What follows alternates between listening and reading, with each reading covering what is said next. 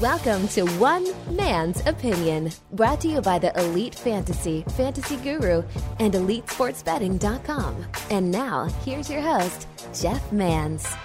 All right, welcome in everybody. Episode 77. That's right, the double sevens, our lucky number. Here on One Man's Opinion, the podcast that is indeed sweeping the nation. want to thank each and every one of you for your patronage, your downloads, comments have been absolutely great. Appreciate you, one and all. Uh, don't forget, tell a friend, spread the word. That's how we grow to bigger and better things and produce more episodes for you. We got a very, very special episode ahead of you today, and I'm very excited about another roundtable. You guys loved it last time, a couple weeks ago. We're going right back to that. Well, first off, I am Jeff Mans, in case you're just stumbling in. You can hear me every weekday afternoon, 4 to 6 p.m. Eastern on Sirius XM's Fantasy Sports Radio channels. 87 there. You could find me. I am part owner and operator of fantasyguru.com, elitefantasy.com, elitesportsbetting.com. Check uh, out the work over there. I'm sure we'll talk a lot about DFS and betting and seasonal fantasy sports on today's episode. Follow me on social media at Jeff underscore Mans on Twitter, the Jeff Mans on Facebook, Instagram, Snapchat, and TikTok. All right, folks, you asked for it. We're bringing it to you. Behind the curtain today of Elite Sports. Most of you, I think, listen to the Elite Sports Show on Sirius XM Fantasy Sports Radio uh, every single weekday. You guys got you wanted to know behind this store, behind the scenes stories. Do we really get along? Who's the the most smelly? Whatever. Who's the most to deal with? We've got all four of our participants on today. Let's introduce them one by one. First of all, you know the grumpy one, the uh, guy who I'm sure the curmudgeon of the group, my co-host on Tuesdays and Fridays on Elite Sports, Ted Schuster. How are you, Ted? Doing well, doing well. Waiting for an interesting episode of this disaster. This disaster, Ted. How many times you haven't been on the podcast nearly as much as I would have thought? What what happens to you? I don't know. I was on the offensive line one two weeks ago. Oh, that's right. You're yeah, you're right. Oh, no, that was not. That was for Fantasy Guru, you dumb fuck. Oh. This is the fucking. This is this is one man's crap. opinion. This is the one you're supposed to swear, even though you did swear on that one too. we we barely. We, we can't swear on the Guru one. What the fuck is that? You're not supposed to swear on the Guru one, but uh, you do anyway.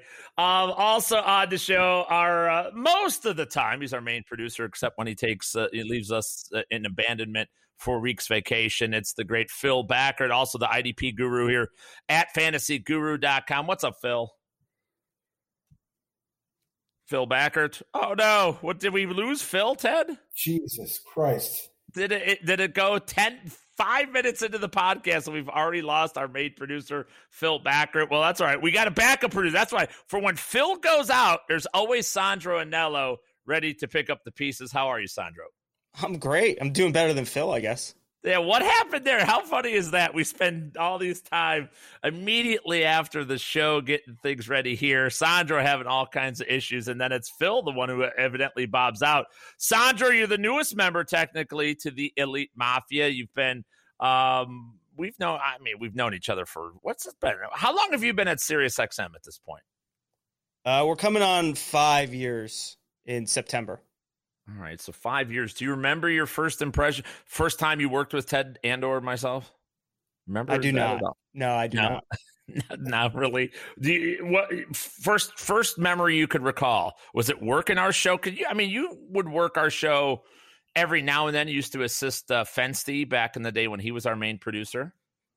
Yeah, so I would say my first memory of Ted is more of like a technical thing. Uh, Ted connected on I, the ISDN, which is a uh-huh. radio piece of equipment. So I just knew like, oh, this is the one guy who's different than the rest when it comes to connecting to the studios.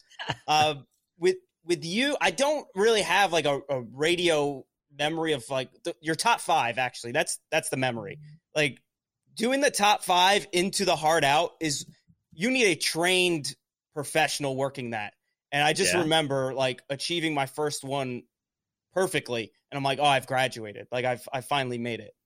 That is uh, absolutely yeah. That's about how it goes. I mean, the top five does challenge people That is for sure. Uh, speaking of challenging, Phil Backert is uh, officially live with us at this point. I believe he is. Phil, are you there? I'm here. Okay. I'm here. Right, there he is. What's up, Phil? Sandro was just uh, Sandro doesn't have a memory of the first time he worked. He remembers Ted connecting via ISDN. Uh, the the line for um, uh, on Sirius XM, and then he recalls doing the top five. That was his first memory. But Sandro's been with Sirius XM for five years now, Phil. Sandro is an absolute rock star, and I don't remember the first time meeting him, but uh, five years, that's crazy. I mean, I, am coming up on 10 years in about a week. So uh, that's pretty impressive to be here for five. Do you, Phil, you and I did a podcast not too long ago, uh, took behind the scenes. We talked IDP as you do over at Fantasy Guru. But do you remember, we, we talked about you and I working together. Do you remember, what was your first time you worked with Ted? You remember t- your first first uh, uh, impression, at least, of Ted Schuster? I don't. I remember the first time, my first show at SiriusXM as a trainee. The first day was a Sunday, uh-huh. and it was Fantasy Alarm. It was you and Ryan Hallam then, and I got lost going to SiriusXM, okay. and I I was late for my first shift. Drew Phelps was the producer. He had to walk down and get me in the middle of the oh, show, man. which was pretty normal. He always leaves the show, but. Uh, yeah yeah. But yeah, that was the first time being introduced to you. Uh, but Ted, I don't, I don't know. I guess since I was already in the groove of things, I don't really remember. Do, do you remember? Was it me and Hallam at that point when you first started? Yeah, it was you and Hallam. Hallam. Yeah, it was you and Hallam. Hallam ducked out pretty early. Like he, I think he lasted maybe a year on that first run. I can't. I've never really. I remember when he was like kind of not showing up and fading off a bunch of times, which is about it wasn't even a year in, honestly. He was just like, it was that December where he started flaking on me a, a, little bit or flaking out. He couldn't make it. I shouldn't say flaking. That's not right. But, uh, and then that's when Ted jumped in. That's what it was. Ted, did you recall that, Ted? Your, your first show was a live show, right, Ted? Uh, yes, I believe it was in San Francisco at the FSTA conference, if I'm not mistaken. Oh, yeah, that would have been a uh, summer conference. Yeah, so that was in June. So maybe that was the next June. Maybe I did some so I can't remember. Man, that was a long time ago. One thing is this group has been together for uh, for quite a while at this point. Um, Sandro being the newest. Uh, ben. Sandro, what was it like coming in? Did you feel like uh, it, when you first started doing the show every day and sort of assisting with Phil, like what was that? What was the thought of jumping into this fire? Uh. That's tough because I, am what I'm like a utility guy, right? So I get called in from like the bullpen, and I don't know how long I'm going to be in, right? I, I don't know. I, I might uh-huh. be with the show for two weeks, two months, two years. I, I'm not sure. So I, I knew that uh, I've always loved listening to your show and working your show in the past in the limited times that I've worked it. So when when Matt or when I, I got the opportunity to work it, I, I was, you know, there was no hesitation. It's like, all right, yeah, I'm, I'm ready to go. Right, and uh, you don't, you know, you don't have to say you, you like it. You could say this is. The, you, you could have. been. You guys to be honest, right? Because I'll say this: the the impressions of me are always, I'm a hack. I'm a radio hack, and I just throw that out there. I have no problem admitting I have no training whatsoever. I've gotten better over the years, but I'm a fucking disaster at times. Like, what happened? By the way, I think we are going to tell stories on this show, and we want to peek behind the curtain. We put out a tweet. Uh, remember at only Sandro on uh, on Twitter at Phil Backert at Ted Schuster. Uh, follow each of these guys on social media, of course. I put out a tweet for people to ask about stories. There's a lot. I, think one of the most fun times ever, and it's not, it's fun for me probably, but not for the rest of you. It's when I get disconnected because there are technical issues that pop up constantly. And let's be honest, I mean, especially during COVID, we're all sort of at home and trying to patch this whole thing in. As Sirius doesn't love us talking about that, which is understood. But like, if your internet cuts out, it cuts out, and sometimes it cuts out on me leaving Ted alone. Phil, what's what's that like from a producer standpoint when you know and you know Ted's panicking a bit? So I remember you got disconnected. I mean, this is probably right around COVID. I mean, maybe the way time flies is 2019. You got disconnected in March, and we are talking March Madness, and I am trying to figure out what happened to you right, first right, off. Right. And now Ted is just throwing to me asking me about my brackets, what big upsets. My brain was in a pretzel. I'm like, yeah, Ted, I'd like this 12 seed to win. Had no idea what I was even saying. I would love to go back and listen to it. While I'm trying to direct the other producer, Sandro wasn't with us at the time. They're like, all right, uh, you know, see if Jeff connects back. I'm trying to hit you up on chat. It was a mess. But yeah, that's probably the worst feeling as producers, especially in this new world that we're in. That we're actually have equipment at our house, Yeah. uh, with, and we're relying on the internet. I mean, look, you, you listen enough to all the shows on Sirius XM. That happens a lot, and you know, at your own house, your your internet's slow, and that it it impacts everything. So it is very difficult when that happens, but I think we do a good job trying to cover each other. You know, at least we had the rundown, things like that. But yeah, with Ted is on an island by himself, Well, uh, it could be. Well, that difficult. was the thing, Ted. It used to be sheer panic from you. Like there was time I remember anytime my internet or anything would be spotted, my connection before we did, you know, we used to just pipe in, like Sandro was saying, ISDN lines and like dedicated lines, T1 and all that stuff. It used to be like you would freak out. I could tell it in your voice. Like you don't like to lead the show. Like that's the thing. People, you- you say it's a radio hack, but you don't like that's not your thing to lead the show. The ins, the outs, the timing mechanism. You're just an analyst, and that's that's your role. How have you grown over the years in that capacity? Well, I mean, I guess he's more comfortable trying not to freak out when it does happen, but it's just different because when you lead a show, like you do all the plan, like you'll do, like we do all these breakdowns, NFL breakdowns, the stat breakdowns. I don't like it, things can real turn into a shit show because you put a lot of work into it, but you also have it all written down. I don't have copies of this shit, so to me, it's just like there's certain segments I just can't. If you're not there, I, it's out the fucking window. And then even like little thing, little things like the countdowns. I mean, people think it's just simple and it, just it's it's not when you've got a producer in your ear saying 30 15 10 5 it's just different and it's funny that i've gained more just comfortable with this with this i was watching you watch people get like interviewed you can tell how uncomfortable they are and it's it's kind of funny at this point Yeah, I, I bet. Well, Sandro, when it comes to that, like, what was it like working? You know, when you work other shows, how hard is it from your standpoint? You know, you guys have to be ready to produce, especially in your spot. You're not a made guy like Phil. Phil's worked his way up, of course. But when you don't really know from day to day or week to week what show you're doing, talk a little bit about the the the massive differences that occur between shows from the producer angle of it. So I, I would say the main thing is if you don't try to figure out who your host is, that that's like the first fail. So for example, like you're you're big into Austin Ekeler this year. We all know that. Mm-hmm.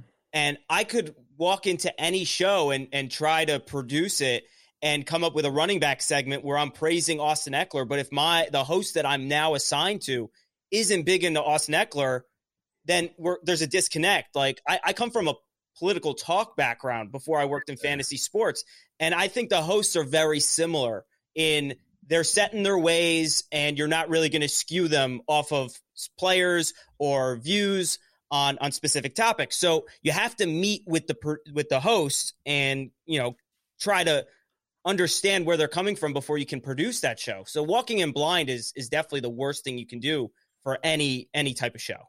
Well, talk about that. Fill in Sandro. Uh, talk about how you. Uh, wh- what's the pressure like? For one, if, Sandro, you mentioned you're from a political talk background, and, and that like what.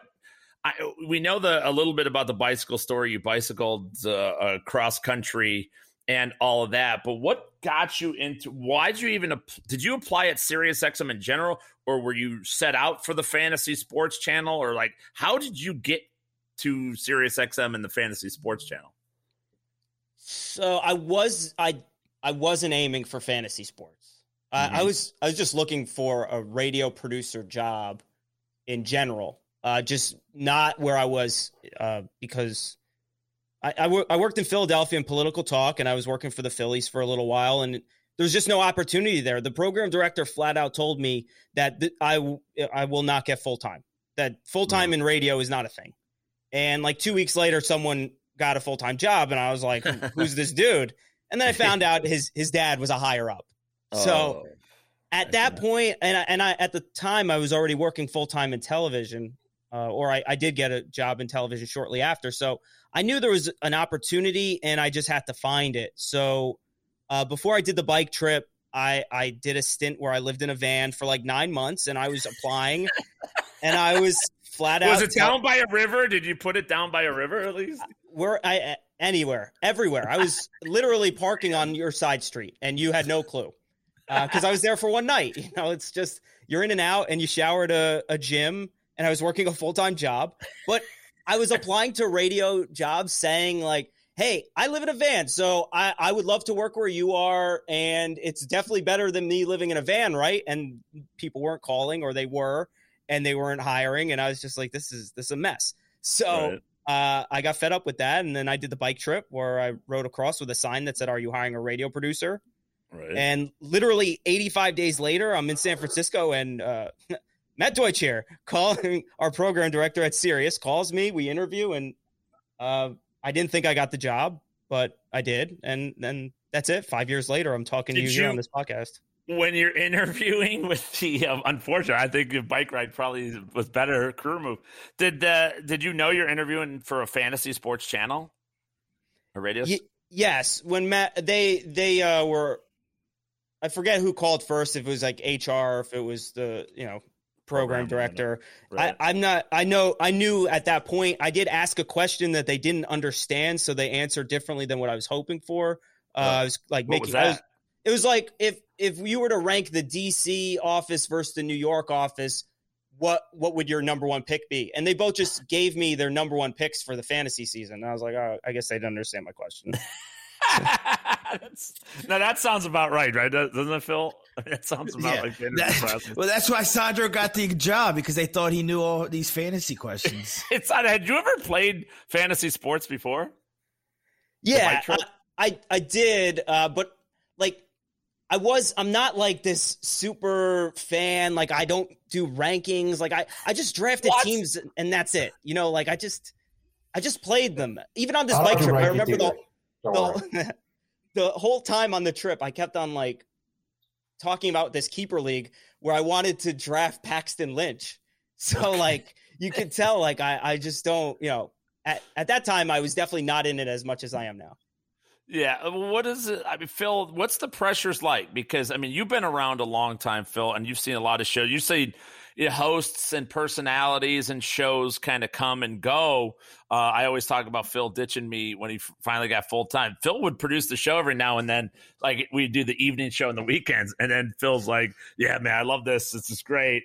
Then wait, wait, I'm full time. Yeah, I'm the fuck out of here. Like you were gone, like skid marks out of the studio. I didn't see you again for like three years as you were producing daytime. But what, what's it like from your point of view? I mean, having to blend in and get along with the hosts and and we'll, we'll get into specifics about like our show because eh, people want to know what happens when you disagree like there's sometimes you got to be like i totally disagree but yeah, as a producer how much pressure is it is on you what's your you know what's that like well it's a lot of pressure and for, unfortunately a lot of these guys that get hired they are 24 25 and their hosts are in yes from a producer standpoint okay. and their hosts are, you know, in their 40s yeah. or late 30s. I know, Jeff, when you first started, you were in your mid 30s, but like my first job, uh, you know, not only work with you, but like Bob Harris and the intimidated Mike Dempsey. And I'm going to tell them that uh, they need to do a topic. It's tough. Right. So you do have to create a relationship with these guys. And like Sandro, I was the same way as Sandro. It took me, it took me eight years to be your regular producer. I was here for eight years, bouncing from show to show, which I think benefits because then you do realize like what clicks with different people and you get along better. But it's tough to be like, hey, man, we're not talking about this. And then, you know, you have your management side saying, we have to do this. Uh, you know, we're not talking baseball anymore. I mean, you listeners know when July hits, it's no baseball anymore. And really, if the higher ups had their way, it might be no baseball at all. So the balance of saying to your host, hey, we cannot do this when that's all they want to talk about.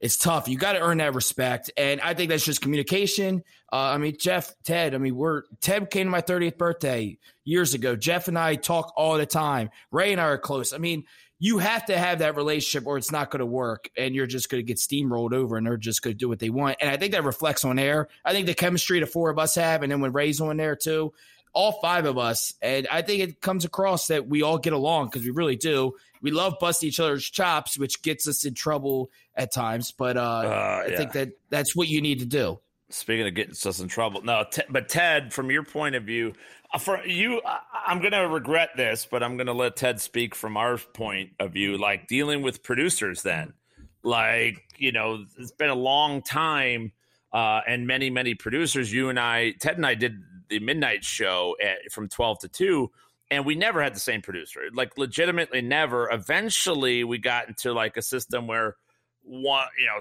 you know a group of people like we'd have this guy in this day this guy in this day this gal on this day. You know we'd we'd have a rotation that was relatively steady but we never had um, any kind of steady producers. What's it been like from a host standpoint ted well, that's yeah. I mean, and some have been better than others, uh, especially the nighttime ones. Some of them were were decent. Others were just an absolute train wreck and drunk on air and saying. I mean, there's just different. Oh, yeah. Just some just aren't. I mean, it's. I don't know. I guess our show is more interactive too when it comes to producers. So it's nice when your producers have some personalities. Um, right.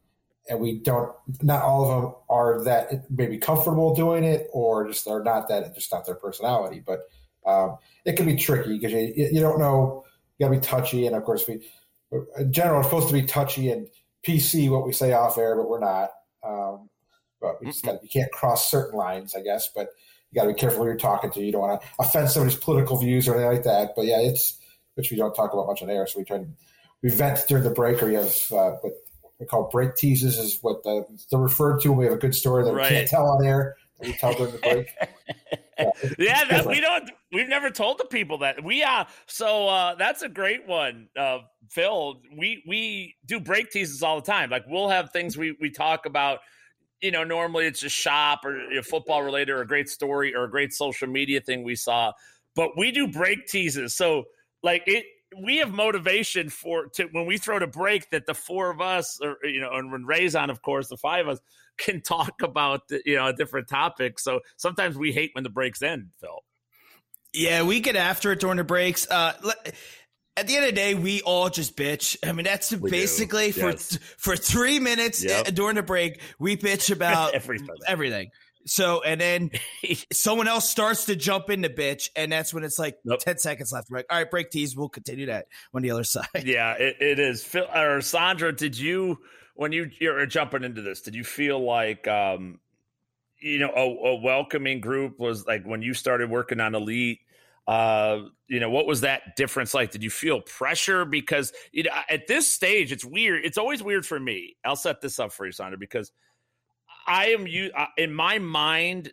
I just started and I'm still working up, and I have a lot to prove. I understand now that some people, certain segment, view me as an, a made guy or an established guy. I've got my role. I've been successful here. The show has been successful. And so I could see, I try to understand that that's intimidating for some people to come in, especially a producer. We do our same things at the same spots. And you know, I'm a creature of habit. You've learned that about me. Was it intimidating for you coming into that environment? Were you a little skeptical at first? No. So, I mean, before I got to Sirius, I had like six years of experience working in radio. Mm-hmm. And even before I, I, got to Sirius, I was kind of floating around the same way I, I was when I started here, where I was doing random shows and I was working with a bunch of different personalities. Every, mm-hmm. every, like, I was working with doctors, lawyers, uh, the Mr. Fix It guy. So I was already like yes. I was already used to working with different people. I, I would okay. say the the biggest struggle is when you are working with so many different people. Uh, it's that sh- learning the structure of each show. So, like you said, your your show at first is chaos. It mm-hmm. just seems like chaos. There's a, there's a lot of uh, tr- non-traditional things that happen. So once you you kind of uh, re-rack your brain around like it. what's a non-traditional give us an example I, I, would say the super long first segment and then the super short last segment of each hour is um it's tough at first because you're like well i mean i'm i'm just used to like you know segmented, normal. Yeah every, Yeah. yeah. every quarter, every quarter hour, we're supposed to be, uh, you know, playing what pays the bills. So, Right. um, but but once you learn that, and then you you learn the cadence. Like now, I know when you're going to break because I could tell by like the the the different tone in your voice. Like I'll I'll text Phil or I'll, I'll send him a G chat or something like, oh, he's going to break, and then like Yeah. in less than 20 seconds, we're we're going to break. Um, you it takes time to learn that from your hosts. Um, and so I, I wouldn't say it was intimidated at first, but it was definitely like, all right, I need to re rearrange like how I would, you know, normally run a board or whatever. What's your craziest story before you got to Sirius XM, Sandro? Craziest craziest radio story that you'll never forget. I had a um I had a host. I was filling in during the daytime shift, and I had a host that uh, had this segment where he like listened to voicemails, uh, and okay. so I I had to run the board. There was a music bed underneath. You play the voicemails. He comments. After the segment, he like runs into the studio and he's like arguing with me that the levels were all off Uh-huh. and I I just lost it. I was like, I was like, you need to get out of you need to get out of here. Like you don't even turn on your own microphone, and you're gonna tell me that the levels were off, bro. Like I was Oh. screaming at him, and then I'm like, you have 20 seconds, get back in the booth. Like you have a show. The program director came down. He's like, can't talk to him that way. Uh, I, I opened up the door to the studio because I knew he was like walking down the hallway. I was like, I never want to work with this guy ever again. He sucks. he Oh, can't even turn on a microphone. He's a hack. And uh, yeah, so then I went back to nights, never worked daytime again. I can't believe you didn't get fired for that one. But the uh, diva moments, that's something people want, definitely want to know about. We'll, we got some, uh, I'm sure. Ted, um, go back to, let's, I want to bring, when you first started doing the radio, number one, Ted, you and I have known each other obviously for a long, long time. And like we were kids working at a Walmart, like teenagers out of nowhere. Um, you know, and had sort of our crew, and then we started realizing we bonded over sports and different stuff like that. Sports and booze, I suppose, was our uh, our connection there. I mean, you ever foresee working in radio, sports radio? I mean, is this something like how you know how, how stunning is is it that we're sitting in these chairs as it is today? Uh, well, for me, it's it's beyond stunning. It, it's a fucking miracle. I don't know because it just it went. I fucking hated talking to. I don't know. I, I like like taking speech in high school or college. I hate public speaking. I'm actually a lot more social now in general than I was in high school. Kind of shy. I moved a lot around a lot as a kid. This did the idea of being listen having thousands of people listen to you just seems crazy. And radio, I guess, is different too. I think I think I've approached it differently in that aspect where I they hear your voice, but they're not seeing you. So I think that's a little more, uh, I guess, e- at ease. I just, I don't know. I've got as an older, Looking at people. yeah, looking at people staring at you talking, even like that. That's why the first show doing a fucking FSTA when we're live is like great. Talk about throwing the fire, but yeah, it's never something I would have ever pictured doing. I love sports, but I love talking sports, but to, to there's just so much more to radio that people don't understand, and Well, it's That was and you can just tell. Like, like just a, a quick example is like the COVID stuff started happening. Everybody started doing shit remotely, and Yeah. we, we've kind of been doing that a while. It was maybe a little bump in the road for us, but we're so used to that. I guess you can just tell how uneasy like TV quote stars were, or these na- national shows had no idea what they were doing. people walking into their rooms and studio, like the kid eating a burrito, walking in behind the guy and you know the news network. Yeah, I, I mean, I've seen a lot of that stuff. Preparing your home you can't just like do it from home. You need a you need silence. You need everybody out. You need a dedicated area. I think one of Ted. Do you remember when um when I first learned that I got a, a show on Sirius XM? We'd been doing a podcast and you were a guest on the podcast a lot. We're doing like blog talk radio and you know stuff like that. It was relatively popular for the that day. But do you remember that you and I were actually together when I got the call that I got the Sirius XM show as a fill-in host? Do you remember that at all? Vaguely, yeah. I, Where? Well, where, what do you remember from it? I'm curious if you even remember any of it. I honestly don't. I, I remember okay. just I remember being around. But I've got we've been together when I've got fired from Sirius XM. So I mean, there's so many well, different things that happen. Oh, I got that marked down. We're, we got to tell those stories. But no, you, we were in. Uh, we you and I were in uh, Wisconsin Dells with the family. We had rented a cabin. Oh, yeah. okay. Remember that? And that's when I we got the call. Um, that was the owner of uh, uh, Fantasy Alarm. Al Williams had called me and said, "Hey, we got you know, they're going to give us a tryout. They're going to give us a one day. It's a Saturday afternoon. See how we do. It's like in a month it would be a baseball only fill in show or whatever." And it was like a massive celebration. Our, our families were together at the cabin, everything else like that, and uh, pretty is pretty ecstatic at that point. That's probably why you don't remember. Like, yeah, this this will never last. When I, you know, I first got the job, what were your feelings at that time? Because knowing, you know, that me so long, or did you say, "Oh, yeah, this will never last"?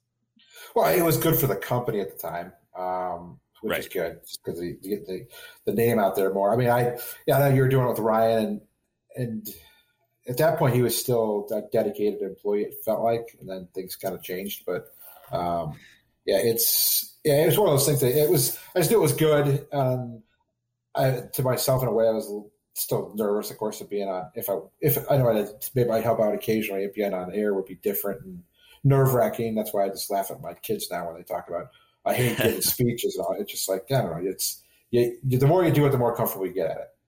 Yeah, well, that's that's a truth to anybody out there. I mean, I've talked about it before. My uncle Ed, who uh, uh, passed away a couple years ago, I, I did that um, did a whole segment on it. Uh, he told he taught me. He's like they. He told me, put me aside. He goes, Dude, Jeff, they are they are more scared of you, or they are more scared than you are to give the speech. Every person that's put in front of a crowd is scared to fucking death. Everybody, no matter how calm, how cool they they seem, they're scared to death. So don't be intimidated. They're just as scared, and they don't want to get up in front of that class anymore. And it, it really, he, he gave me a whole frame of reference and made me realize, oh, okay, just go out there, do your thing, and you know, people will deal with. Some will like it, some won't like it, and it, it, it was just inspiring advice. Um, from my point of view, at least. But yeah, so I, I didn't think when we got Phil and host, like I didn't realize how it would be or how long we would be on and all that kind of stuff. But to be doing it 11 years later, 12 years, I think at this point, yeah, 11 years later is pretty, is pretty uh, stunning even to me. And yeah, Ted, Ted being the co-host twice a week is pretty surprising because yeah, Ted, you're very short. You don't like to say a lot, and that people get on me all the time. Why don't you let Ted speak a lot? You, that's the least of your problems with me, Ted. Yeah, I am not a big, I'm not a rambler. That's where I don't like doing a get stuck with doing a show by myself. I could never talk for two hours straight. I mean, it just it would drive me insane. I think that's why we work well together. You're you're long winded. I'm short winded. I don't want to.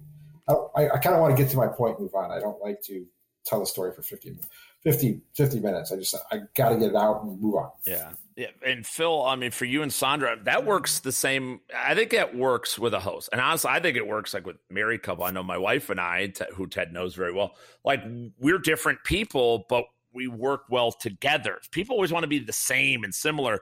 Behind the scenes, Phil, uh, you know, the producer chemistry. Talk a little bit about that and what, you know, what's the right fit for you as a producer versus not good fits for you. Yeah, so I'll just compare it to a sports team. You, everyone has to know their role, and that's why this works because Ted knows his role as the sidekick. He's not trying to get all the airtime. I've mentioned this many times. Sandro is the same as me. I'm a producer at the end of the day. Do I love going on air? Of course. Do I, you know, think I am good on air? Yes. But I am great at being a producer. And that is my role to make you and Ted and Ray sound better. And that's what I enjoy doing. And that's why you, a lot of times the producer oversteps his boundaries. And I absolutely hate that when they just crack the mic up and just start talking. So I, for me, that's what I realized. And you need to also work with someone. And Sandro, eh, just because of his background, he understands what's going on. So we click when it comes to, all right, Jeff just made an incredible soundbite. I'm going to pull that. All right, Phil, that was a paid read. I got it for you. Just those little things are, you know, you don't think they're a big deal, but they're a huge deal when over a course of a full show, a week, all these things that we I, I personally think the uh the bumps that we have going to break sound amazing. And a lot of times that's Sandro saying, Phil, that sounds really good. I'm to pull that for you. Perfect. And you get in these situations where you have a other producer that is not even listening to the show, which we've all been there as hosts and producers. It makes your job tougher for all of us. So you need someone that is not only paying attention to the show, which again sounds simple, but you would be uh, surprised how often that does not happen. Yeah. And then understand like what is quality radio and I think we have that. From my point of view, it's the same. Like there, it it gets uh, difficult when producers want to be on air. I think what happens in our space a lot in fantasy is that every you know everybody plays fantasy or most of the people play fantasy and they or they're sports fans and they have their own feelings on it and then they disagree with you and they want to like one up you and sh- and shit like that that from a host standpoint, it's fine if Ted wants to one up me or a guest or something like that. It's from a producer standpoint that becomes annoying. It's oh, I don't mind disagreeing, and I you know I bring you and Sandro and our, our producers on, so I don't have a problem with it from that element. But when they want to take over a whole track, and you could tell they're doing things to kind of boost their on air visibility and that kind of stuff. It's it, it just gets irritating to me and that that's a big thing. Sandro i mean you have you ever had like on air expectations you've been a producer you bounced around you you you went around the entire country with the say anybody need a radio producer you didn't go around saying does anybody need a radio host what is were you ever did you ever have on air aspirations uh, well i did i did do a music show for for a while uh, mm-hmm. at a radio station. But no, and and what was the theme? What was a country western? What like what was the top? 40? No, it's, it's all alternative rock. Okay, like newer rock music. Uh, okay. it, was a.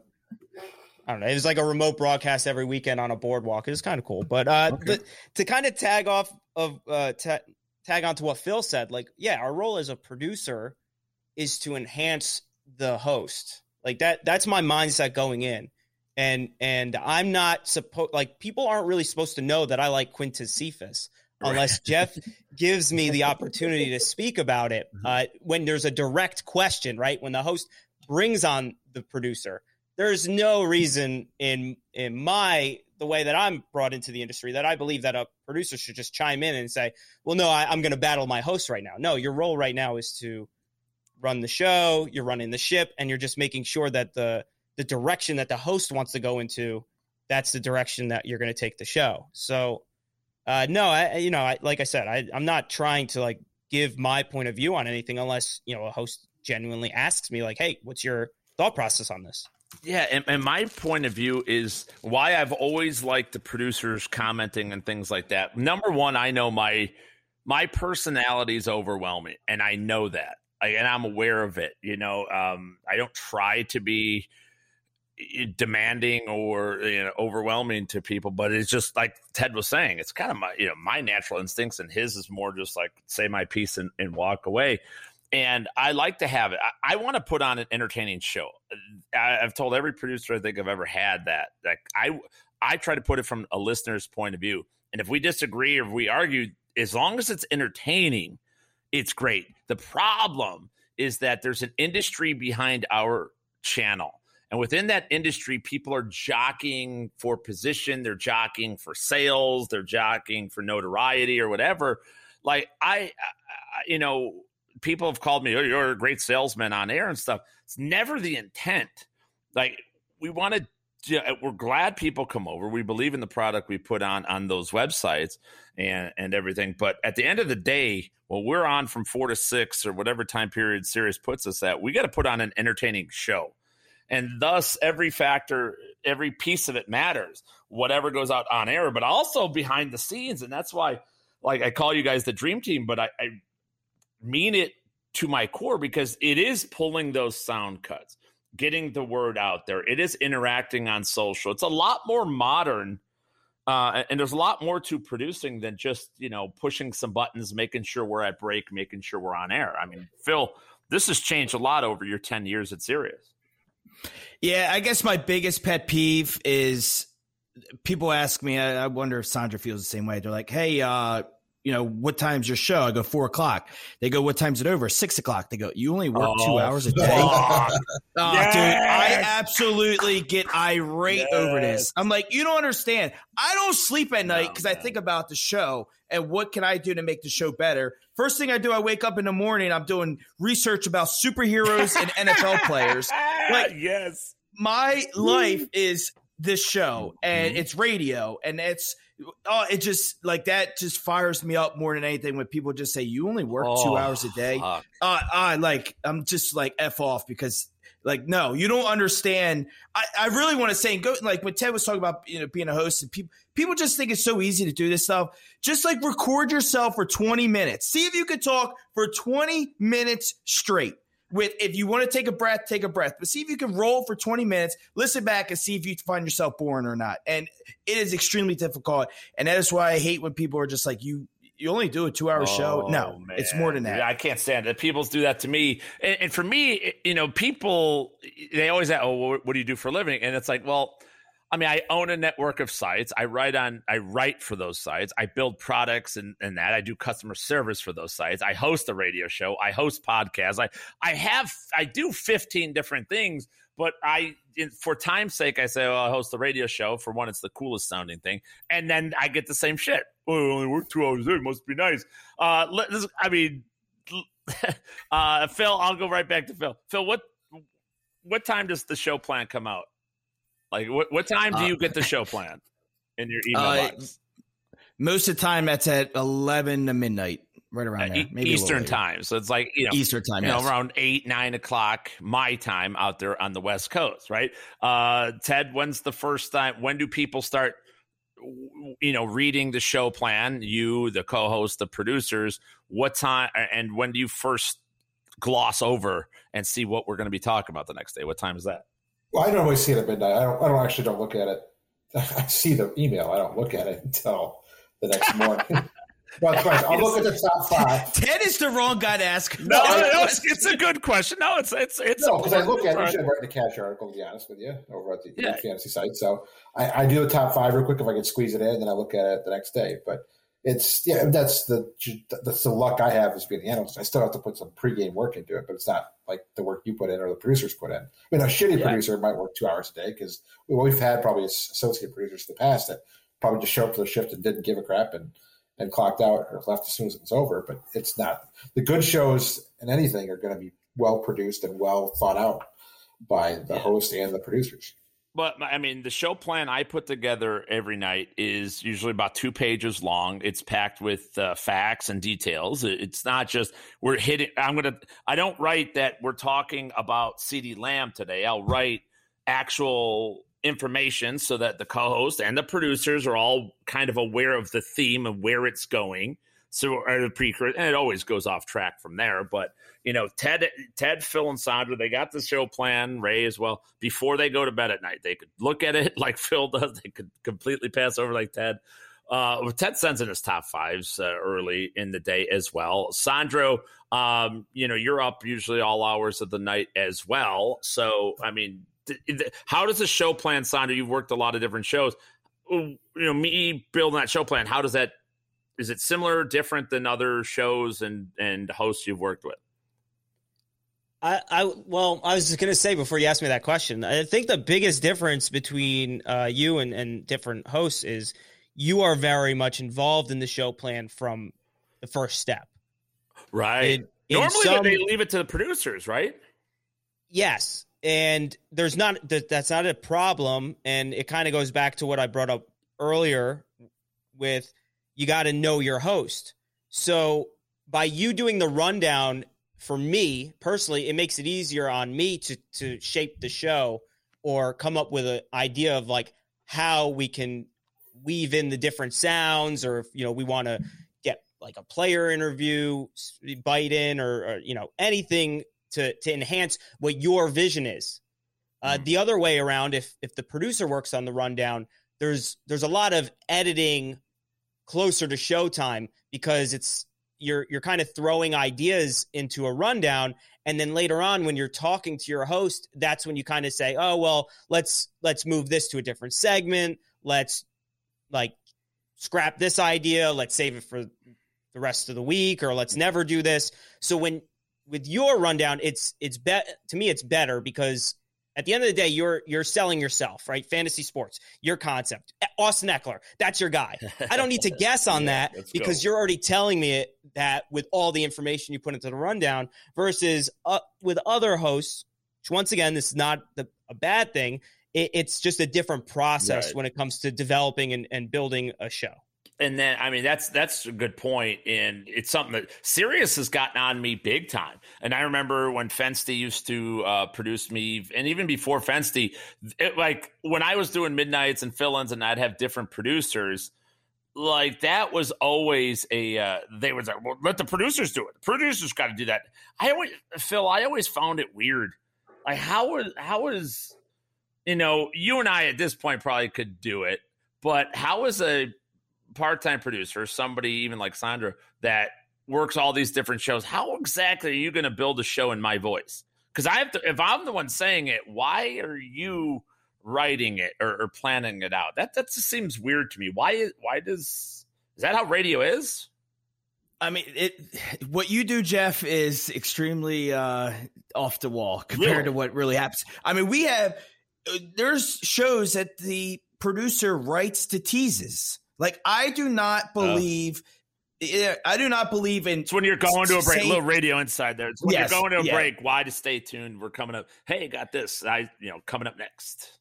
Yeah, and I just and that's kind of like the TV background type thing, I guess. But I don't believe in telling my host what to say. I may be like, "Hey, we need to hit this, we need to hit that," but I'm not going to tell my host to say that uh, he has Travis Kelce, you know, as his first tight end or whatever. So I love what you do. And I take it a step further. Jeff sends out a weekly plan. Yeah. He knows, obviously, we adjust on the fly because yep. you have to. It's sports. But Sunday night, before I go to bed, before Sandro goes to bed, we know exactly what topics we're going to hit throughout the week. And then I say, Jeff, I think this top five we should do. I think we should tweak this. And, and then that week comes the collaborative effort. And Jeff is very open to these ideas. Uh, personally, this show works perfect for me because of where I'm at in my career, being on the manager side. That I don't know if I could spend a whole day writing rundowns uh, for my host, but a lot of that time, I think what Sandro was talking about, these guys just, you know, the rundown start a little late. We are way over prepared. I even told Jeff we we do too much. Like oh, we try yeah. to hit we too much. Get, what percentage of the show plan do we actually get to, Phil, on a normal basis? I mean, we cover a lot. Uh, but I think we've actually done a good job this draft season of just scaling it down. this year, we've, for- we've combined segments like the strategy yes. segment. In years past, I would have, you know, if there's eight segments, I would have eight different topics, and we would never get to probably five of them. We'd probably because one topic's a big topic. We're talking wide receivers, talking about draft plan, and it, you know, it would carry on.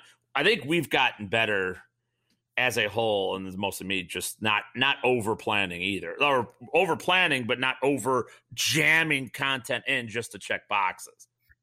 Yeah, and I would just say that it just shows you that all the stuff that we could talk about and the information that we have, it's a lot. And Jeff is just nonstop when it comes to this stuff, and I think it once again reflects on air of what kind of quality we put out there. I think that you know, again, stuff. This is all stuff I've learned. By the way, it's it's you know the show plan, building the show plan. I I, I started I started emulating Kyle Elfrink. Like when I started here, I'm like, okay, what does he do? He's putting this together like this. And I'm like, all right, he's got a nice outline. I used to do, I used to do pretty much, I think I got my template from him of a show outline to do, and I built it out over the years. Um, and then even to Phil's point, you know what we're going to talk about. I, I mentioned on the air. There's no real. Um, everything's out in the open on our show. I do believe where you know our strategy segments, for instance. Like I put those together back in June for when we start in July. So you know the strategy sessions. Phil could tell you what's going out in late August, and same with Sandro and Ted and Ray. Everybody knows what strategy sessions we're doing when the NFL team previews, what day they're going to be, what order they're going to be in. You know what I mean? We we plan that out so that you know our shows carry over from one day to the next. We're building up towards something, and that you know it's kind of like a draft guide that we do over at Fantasy Guru, but we're doing it on the air, the verbal side that we're building up towards it. We start with a wide net and we narrow down, narrow down, narrow down. And some people get mad because we do talking planning or you know basic strategy on some days. They want to hear about the eleventh round, you know, bangers. I'm like, we'll get to that. You got to uh, crawl before you can walk, though, people. I think that's a uh, you know a big part of it as well. Um, Ted Ted always brings it up. Ted being fired. Uh, Sandro, you weren't around for Ted being fired any of the times, right? Couple have you been yeah. around? Have you Been I don't around? believe I might have been a part of the channel, but I, you know, I wasn't.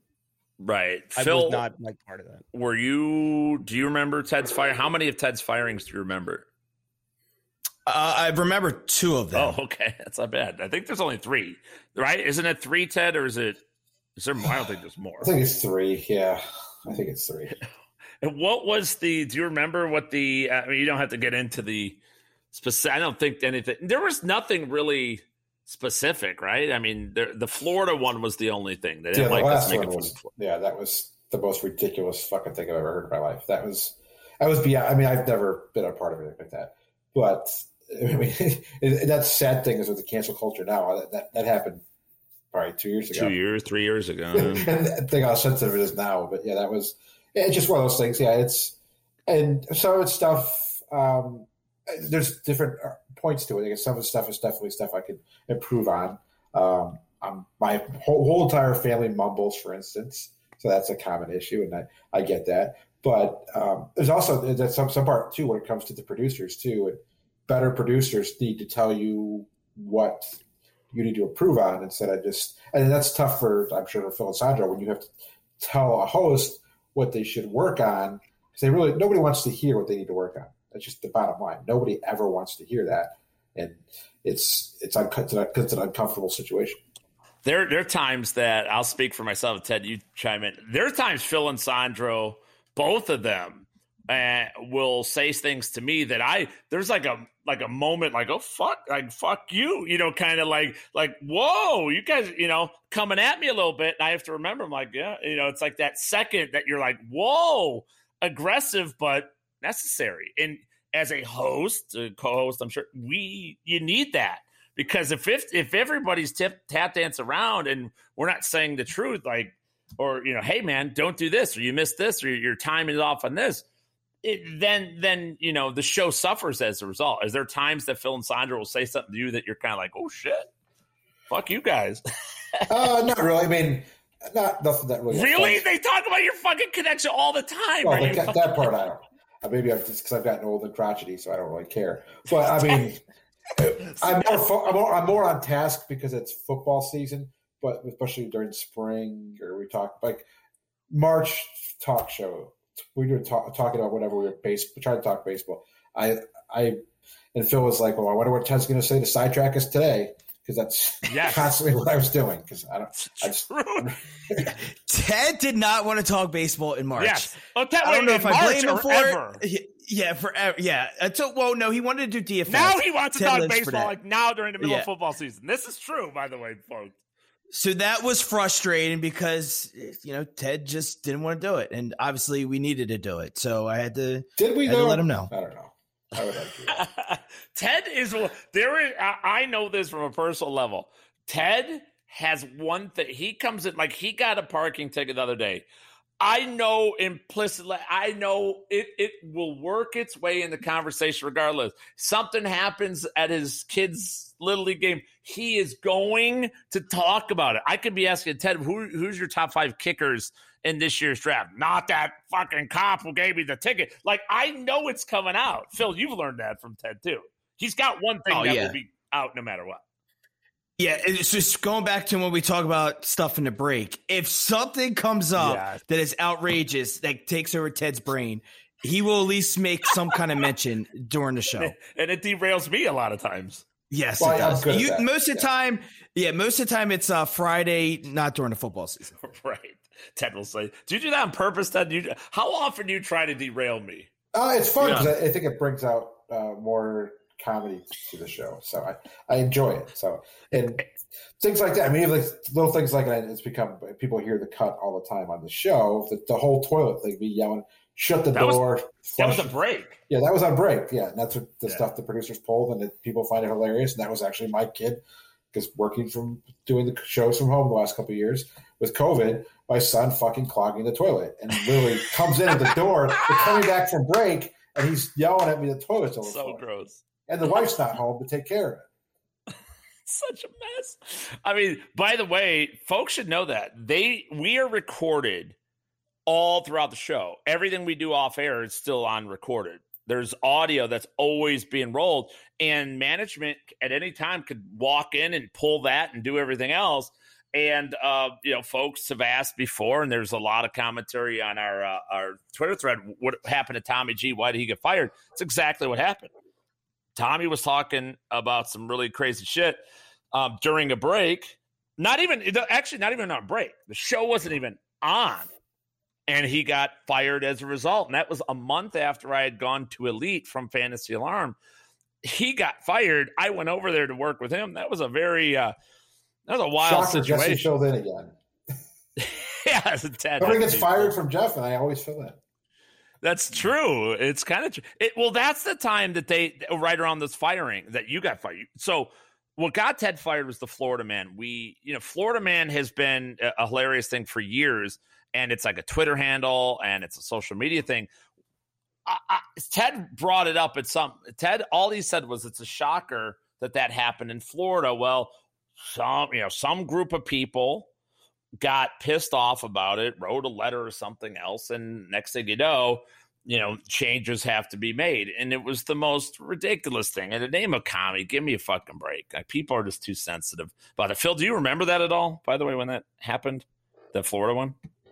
Yeah, I do. Yeah, I remember. Okay. Phil, Phil's the management. He's got to be quiet now on this one. Were you that was uh that was and that by the way, and then before that, um Sandro, do you remember you don't remember the Florida stuff at all, right? I wasn't part of it. No, uh, no comment. No comments. Got to be able to comment. Well, that was one I, you know, uh, again, I made a stand on that one. I said no. So that was the one only time that I've made a stand to management and said, "Well, I guess I'm out too." Like we're we're we're really gonna go because that's it. Just was not acceptable to me because it wasn't. If you know, we're all we all play pay uh, up for whatever we say and things we do. If we talk politics, we talk religion, race. You know, there's certain things we're gonna you're gonna pay the price for, and it's a difficult thing in the modern era for broadcasting anywhere, TV, radio people, whatever. So we're gonna pay. That just to me was not justifiable. The other time, remember, I got told directly to take my Howard Stern shit somewhere else. They fired me back in like 2012 um, you know, somewhere around those times. And, you know, I think that was Al Williams that actually saved me on that one. I forgot what we agreed. Oh, no, that was it. That's what happened. When they told me that, they also fired Ted. I think that was the agreement that I could stay, but Ted had to go. They also wiped out all of our sound bites, all of our segments, all of our clips, every piece of saved audio. They deleted. The producers had to delete that. Phil, do you remember that? Or were you- So I, s- I think since I was not fully on the show at that time, I had nothing to do with that. yeah. It- it- all right. Well, The Florida comment al- also causes F that too. That segment. yeah, yeah. Remember that segment? F that. Yeah, we can't do that anymore. We can't do that. What was the other one that we uh, can't do? Oh, shots. Remember? And that's because like we, you know, shots, shots, shots, shot, which we mean drinking, and we take shots, but because it, you know, shots and bullets, no moss anymore. It's like, oh, That my God. canceled. Now it's canceled. So we, we figured out a way around it. But again, canceled took two years. How many different promos did I pitch there, Phil, before canceled got accepted? Yeah. Yeah, uh, a lot. I mean, it's just I don't. Cancel's become a great segment. Uh, but yeah, it's just. I mean, it's tough. Unfortunately, that's the culture we're in. So it's a fine line. That's the other thing. Again, Jeff says this all the time. He'll go on a rant and he will say he blacked out. He had no idea what he said. Uh, but you just got to be, you know. Unfortunately, you just have to be careful with who you're going to offend, even if you're not trying to offend that Just person. like we don't, we don't do those Monday those uh, Monday through Friday night shows, the midnight shows that we used to, because those would never fly anymore. Oh my God. Yeah. We just, Yeah, old school, old school fantasy it was alarm. unbelievable. I, th- that could not happen. Yeah, anymore. it can't. I mean, literally, and you know, honest. To, truth be told, I probably wouldn't do some of those shows. It's not. It's you know me being older, a little bit more you know wise, kids getting older. And so, I mean, I, we used to be just like. I, I remember the one that keeps uh, our program director tells me about all the time is the Osama bin Laden fantasy league. Like we did some really just out there shit that is uh, crazy. Um, real quick, building off what I was talking about before with uh, Sandro, do you remember me coming to you, you know, several years ago at this point? You you were relatively new to the station. We, you and I hadn't worked together very much, but I came to you with a certain project that I thought you were going to be perfect for. Do you, you recall that at all? Uh, it, it wasn't a Sirius XM project, right? No, no, no, it was not. No, it was like an elite be- side yeah. project. I believe this was a, a Tommy G Yes. podcast producer role. Yep. Uh, which, uh, by the way, that was actually my first elite experience. I did work a Tommy show where I admitted that I dressed as a girl for Halloween. uh, so that was like my first actual elite experience. But yeah, I do remember you um, uh, connecting me with Tommy, Uh-huh. and uh, we we talked uh, on the phone uh, one or two times, and then I couldn't get a hold of him again. Yeah. Um, but yeah, Same. yeah, I do remember that. Thank you. Thank you. I don't know about that, but you could just say you dressed as Ted Schuster when you say a girl for Halloween. That's Ted's forte. But that was the thing. I knew early on, Sandro, that you had like a personality. Your personality isn't boisterous. It's like Ted. That's the thing. I, I believe like everybody has like a personality and something that they do. And your story of living in a van and riding a bicycle across the country, I mean, these are, yeah, I think it's radio gold. You know what I mean? And I think there it, it makes for a great sidekick interjection role. Your Quintez Cephus love or Chris Moore or whatever. Like you, you, you've always have you always had like a out there personality or like you know uh, idiosyncrasies like this. I yes, I get. I I don't know. I like. I'm just me, right? Like people will point out stuff. I'm like, I I don't know. Like I rode a bike across the country. Okay, three year olds ride bicycles every day. It's not a big deal. I slept in a van for a couple months. You never slept in a car before, people? Come on. Scooby Doo. They, I mean, they always they, they lived in the Mystery Machine, right?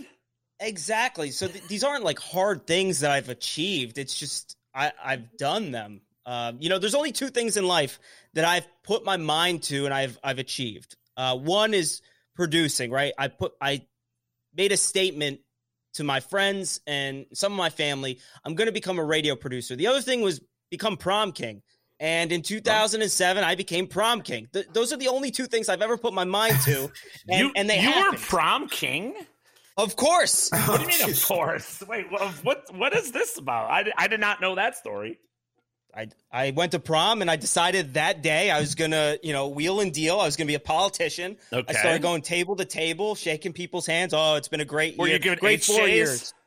What was that? Were you getting Handjobs. HJs? Handjobs. Handjobs? No, I wasn't. No. Okay. Uh, but it, yeah, I, I uh, you know was like, hey, great four years. You know, just remember me when the voting happens. Okay. Next thing you know, the shortest guy in the class is up there with the crown. Wow. I did not.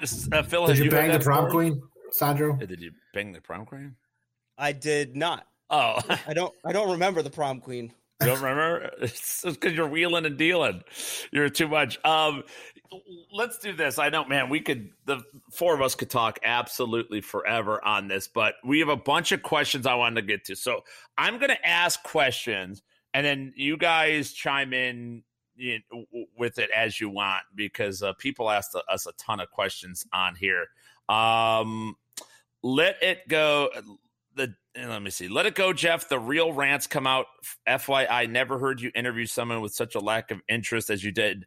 Mike Hitman Wright. We could feel your pain. Does anybody remember that? I don't. You hate player interviews. I mean, I, I don't even remember that specific interview. You just hate Well, it. is it the Hitman Wright, the footballers guy?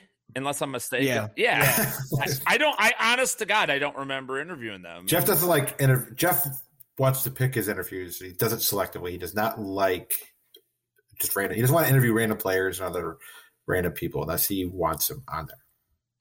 Is that true, Phil? That is uh, that is true. That's one of the stresses I have in life uh, at times with this. Well, show. talk about it. Why? How come? Well, because a lot of times I get you know pitched, "Hey, we want to put this guy on the show." I'm like, "Well, Jeff doesn't want a guest." Like so, and then I have to come to you, Jeff. I don't really think we should have him. I know Jeff really doesn't want to have this person, and, but I will say this because Jeff respects me. If I say Jeff, we need to do this, Jeff will do it. And he'll do it with a great job at it. When we had Hootie and the Blowfish on, it was one of the best interviews, and management still brags about how great of a job Jeff really? did with Hootie and the Blowfish. Yes. Oh, uh, but in certain situations, I think Jeff just wants to talk, and that's great. I think that's perfect. Well, no, I'm saying yeah. that because yeah. a lot of shows use guests as a crutch. All right, we're gonna have they use breaks as a crutch. Mm-hmm. And that's not what we do. And I love and respect it. But yeah, it can be a battle at times do, to say. Do you guys wish we had more guests? No, I don't. I don't. And I think the best decision we've made, uh, besides going all football last year during COVID, is saying these team previews and kicking the beat writers to the curb. I think that was an incredible move that we did, and we haven't looked back since. Ted, well, let, let me defend Jeff for a second too with guests. Yeah, like, there's no wasted segment and Jeff will have a guest on if he believes it will, you know, help the show and grow the show and and grow the segments. Like there, so to just have someone on to talk about the same thing that we're going to talk oh. about, it, it's a, it's just a wasted segment if we if we have someone on who's not going to give us the actual concrete information like you know if you have a beat writer who's just dancing around the big story like that doesn't help us. So there's no wasted segment. And uh, to kind of answer the question do i wish you had more guests? No but yes as in if you if you wanted someone you to have them on more often right? Because i know you want to talk to people. We just had a guest last week mm-hmm. and there was no problem with that but yep. but that that benefited the show. So maybe that's the the angle that Phil and I as producers need to get our heads together and say, well, we know that Jeff is really interested in this thing. So then let's go find someone that can help perk that interest. Yeah, I would really love to get like a quarterback's coach on someone that's just intelligent and let you two just talk, talk shop about quarterbacks for an hour. I think that would be amazing. So that's something I've always wanted. I've one segment I've wished I pitched Jeff a few times is just chalk talk. Just Jeff, I don't know, it won't come across the radio, right? That's the only problem. That's the problem. But it would just be amazing just to listen to Jeff just say, look, you know, X receiver, here's the safety, you know, whatever he's going to do. It's tough to come across the radio. I get it. But I just know you would be great just doing X's and O's. Uh, and I think there's a way to do it, and we just got to figure it out. I like telestration stuff. Like that is that is something. I mean, I do Nerd it. My son, my son and I will play Madden, and I'll pause the game. I said, "This safety." I, I just tell him, "I'm like, this is. Don't look at anything. Don't look." Because he had problems. He used to throw interceptions all the time and Madden. I said, "Don't look at anything else. This is the guy. This is it. Look at this guy. If he goes here, then you're throwing, you know, to if you throw to a circle. If he goes here, you're throwing to square. That's it. Don't look at anything else. And he does it, and he's like, "Holy, you know, that's one of the few times he's been like." Shit, it's a, it's a trick. It's a trick. It's a hack, life hack, but it's the truth because that's that's really what football is.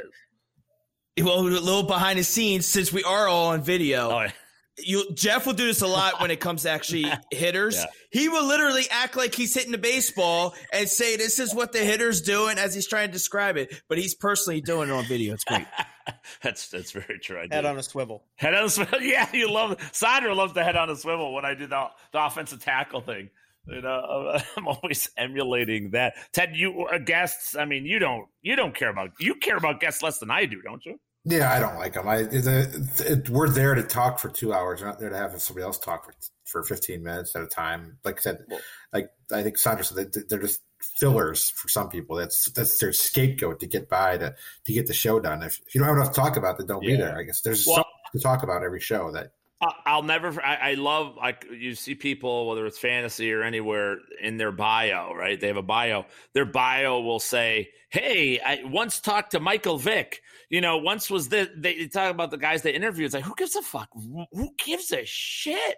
Again, and I, I mean, I've talked to my heroes Vick, Bo Jackson, guys like that. And I'm like, oh, fuck. It actually depressed me. Bo ate fucking Doritos. Arr, arr, arr, just chomping on Doritos the whole time. I'm like, oh my God. He's like, and I'm like, what modern athlete reminds you of yourself? Nobody. No, I don't really watch sports. No, no, I'm like, oh shit. Well, fuck. This whole thing's ruined.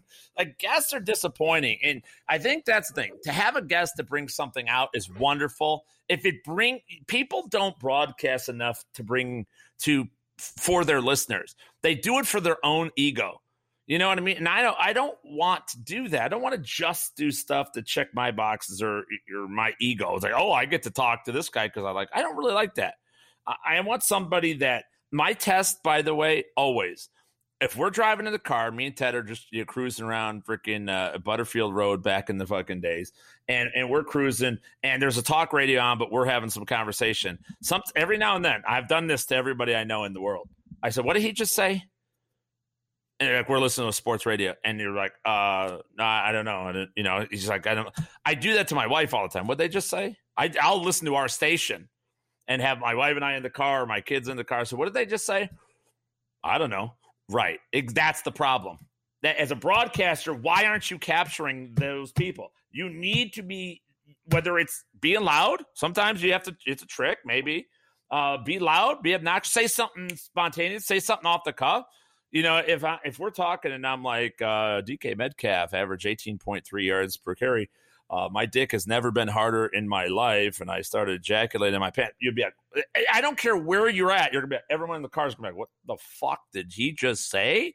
You know, it's gonna you you've captured the audience. It has to mean something, and guess the same thing. Like, hey, uh, what do you think of uh, playing at Green Bay? You like Green Bay? Do you not like Green Bay? Is it better than playing in Los Angeles? How's it different? Well, nobody's gonna get in it at least that's my opinion. That's why I'm done. And also, beat writers have just given up on their job and they don't exist. So that's another reason. Um, Can I stick up for them for a second? Yeah, yeah absolutely. I would say, and you just have to work harder. Uh, I my motto is uh, control the elements, don't let the elements control you. I think them having to interview these players on Zoom is the worst way to get coverage oh. with a team. They cannot create any relationships yeah, with true. any of these guys. And I'm not saying they would. They, I think they would have better relationships. I mean, the fact that everything's Adam Schefter these days and Ian Rapoport, I, I would like to think that maybe just staring at a Zoom computer is the wrong way to uh, cover. Well, I, I will to give there some sort of defense. It's hard. I think too is nowadays because the media the papers don't have any money. I mean we every like just local like sure sometimes you all have to pay individually like to get online access. The papers don't pay any money so a lot of the, the deals are guys affiliated with the team. The only reason they're getting have a job is because they're friendly with the team and they they honestly i don't think i don't know if they can even report the truth anymore. They're basically they oh, they're, they're going to get fired. So it's yep. like PR. The teams control the the, the newspapers, magazines, the online editions. They they really do, and that's the thing that that's what turned me off. Like with Sirius, it's not just Sirius doing it, but ESPN. there's been times.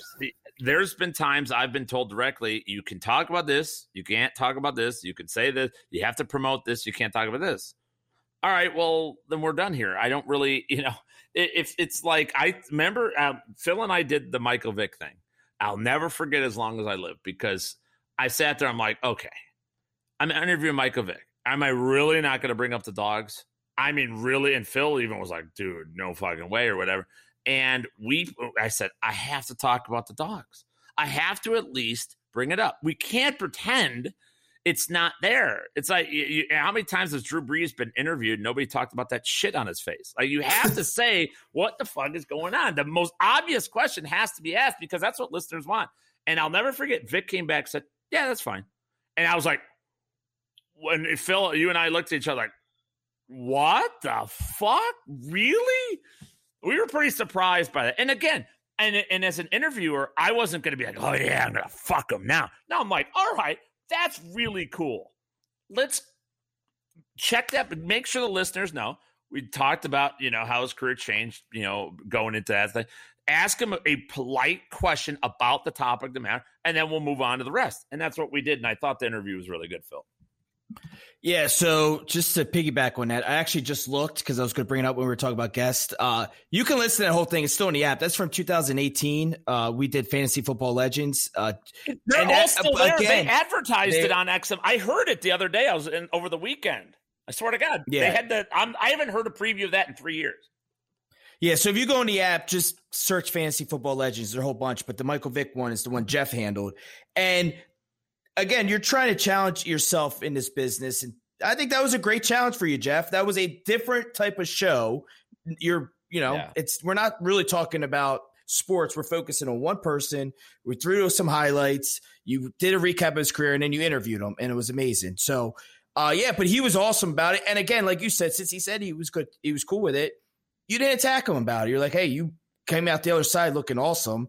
Yeah, talk about the experience. I mean, and I, I will I will go. I'll be a Michael Vick fan till the day I die as a result of that. I, I was a fan before, and I really wasn't after. And then he completely turned me around. Like that's the thing, man. I don't know why too many people will avoid. You can't talk about this. Don't talk about this. Like talk about it. Get it out. Don't avoid it.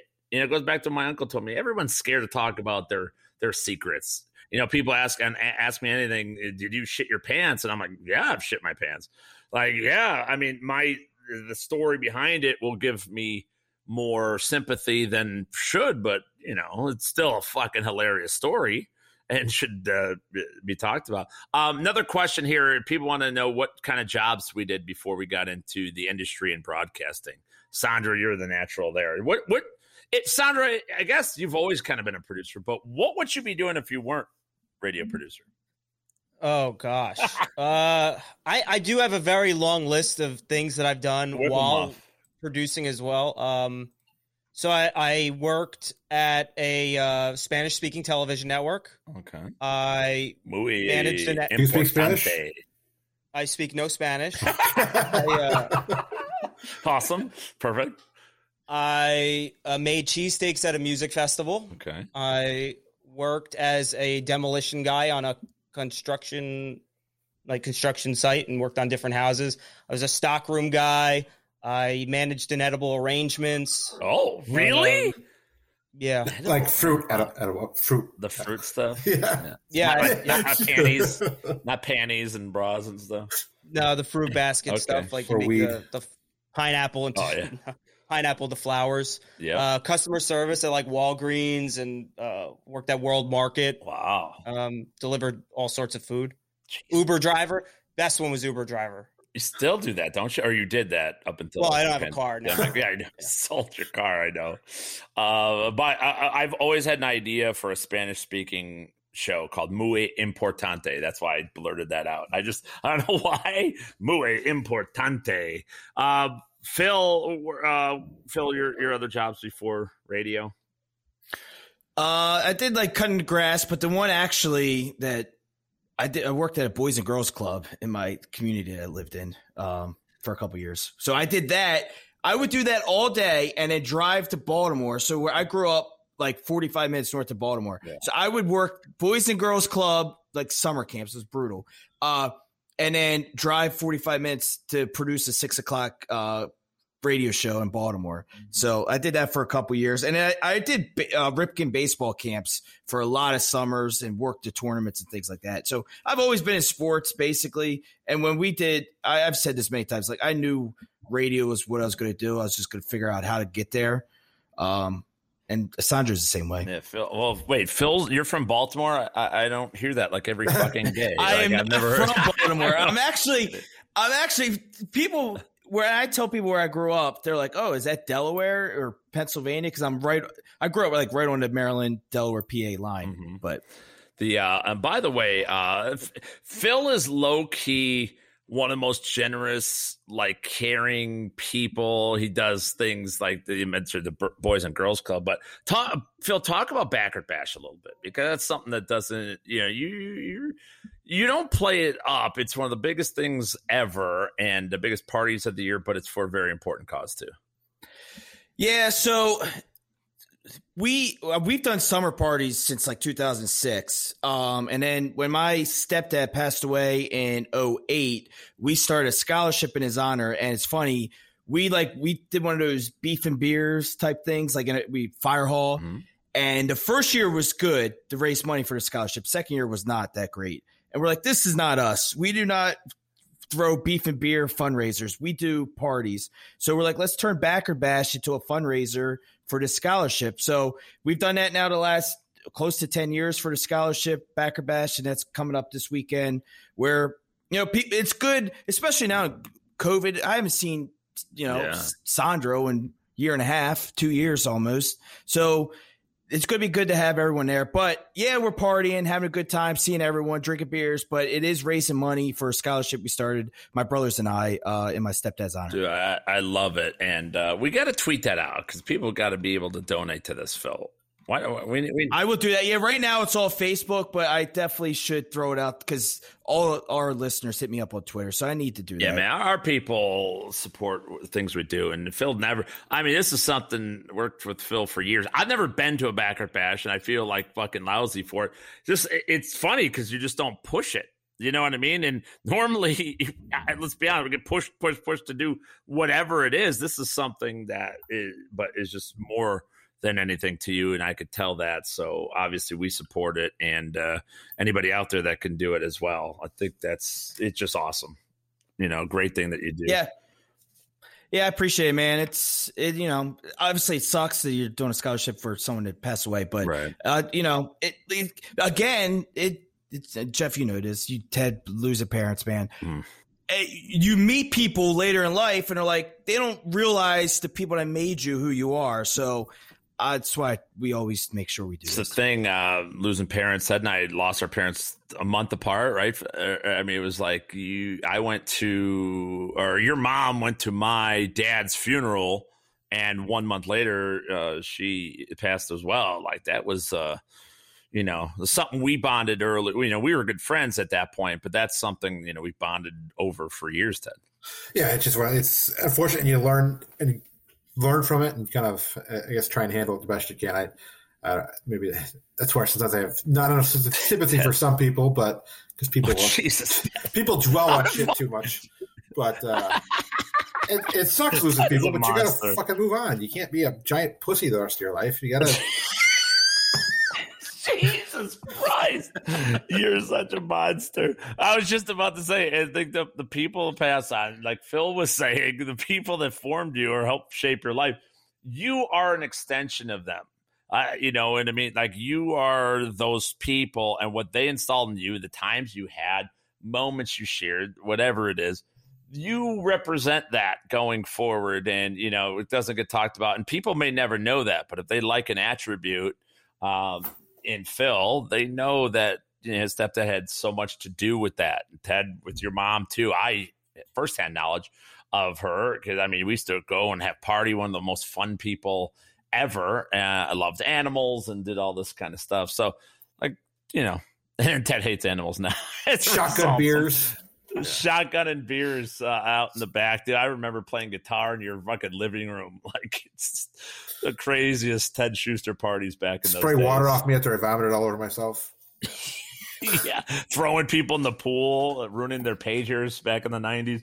Um, no doubt. Uh, other questions here. I'll try to go as fast as I can. Uh, the, the, the, uh, the whole transaction with Guru, how the thing came out. I think people misunderstood this to be like elite sports or fantasy guru, whatever. Um, I'll, I'll ask this, Sandro. You can chime in.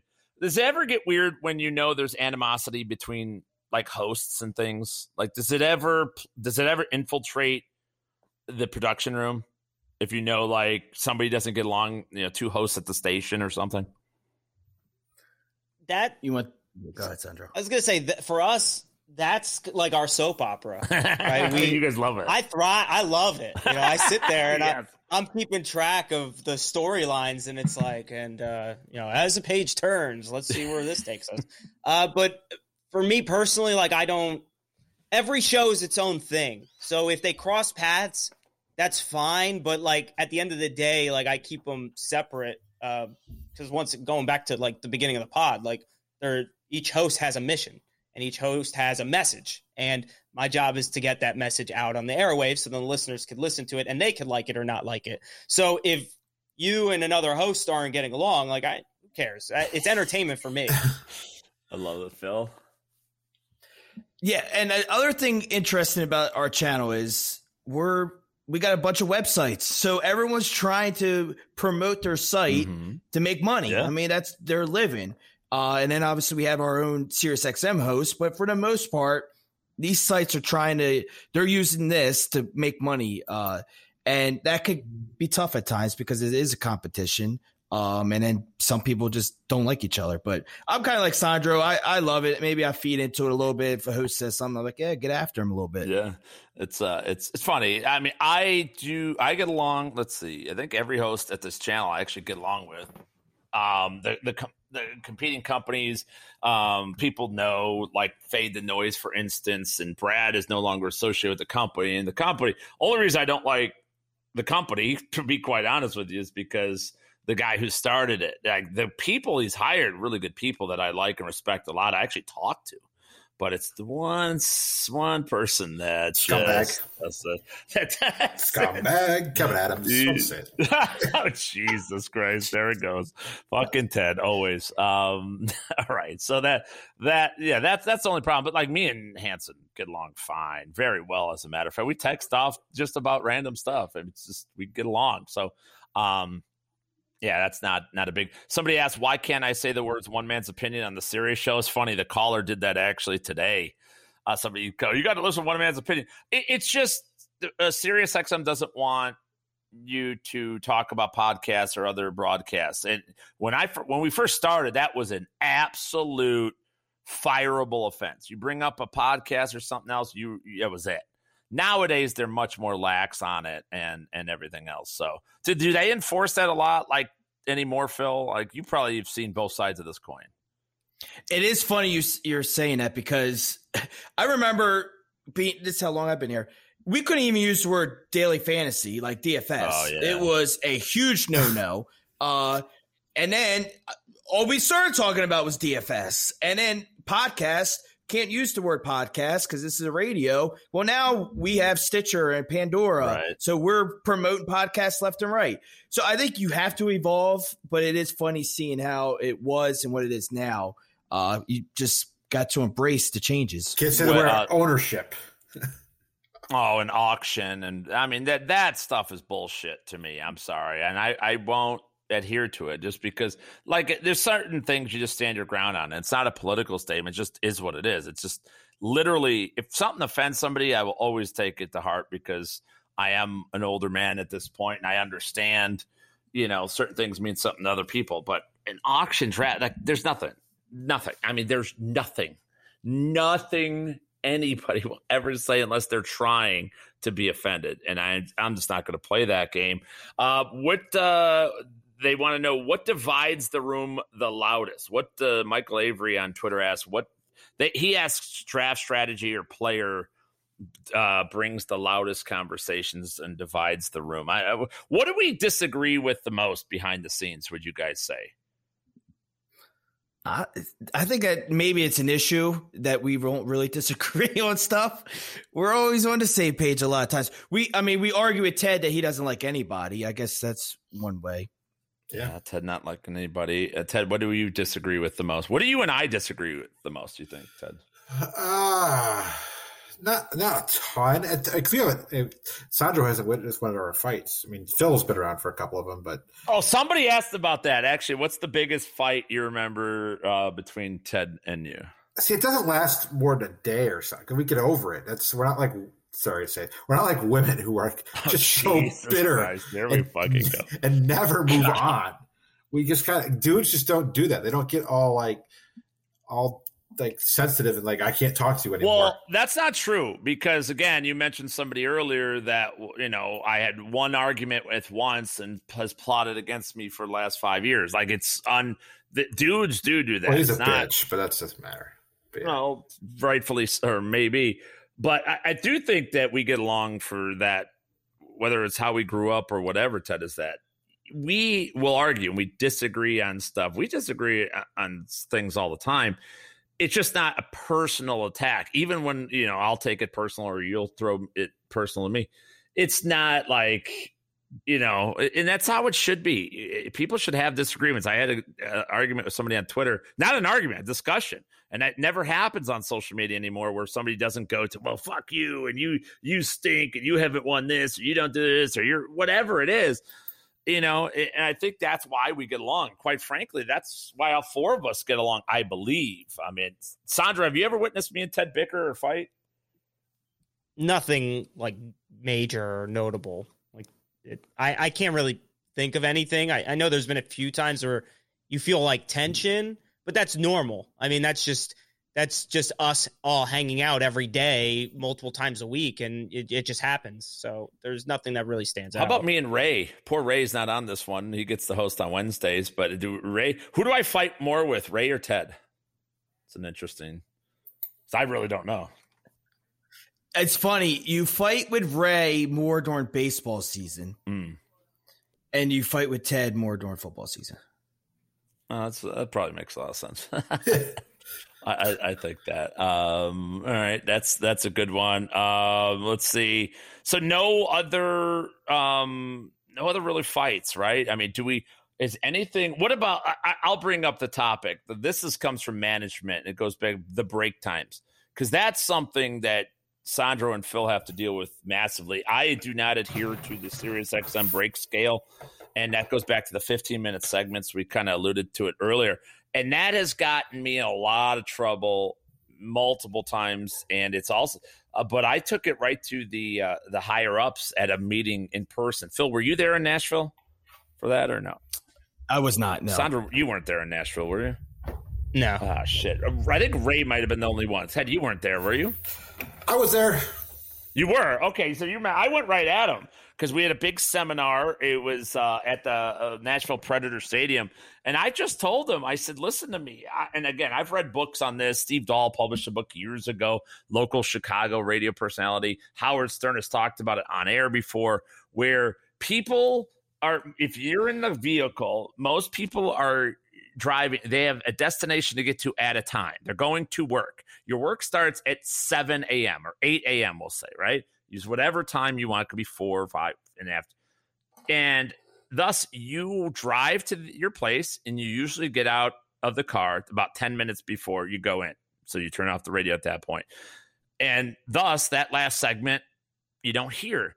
Meanwhile so because people are not in their cars Meanwhile, when you leave a place, a destination, you're I'm leaving work or uh, an activity, whatever it is, you get in the car at 704, 705. You're out of the car. Maybe it's even 710. So, and your normal commute is 22 minutes, I think is the normal commute uh, for most people. Uh, and then you're in your so I want to be live when people are in their cars. That's Sirius always tells us that's where the most people are listening. That so I want to be live those times and yet they're like, nope, you got to break at 15, right in the middle. And as a listener, I, I, used to commute for work all the time, and I'd be flipping stations, and I'd be like, you know, it's again uh 715 i'll just keep using the sevens and every fucking station is on break.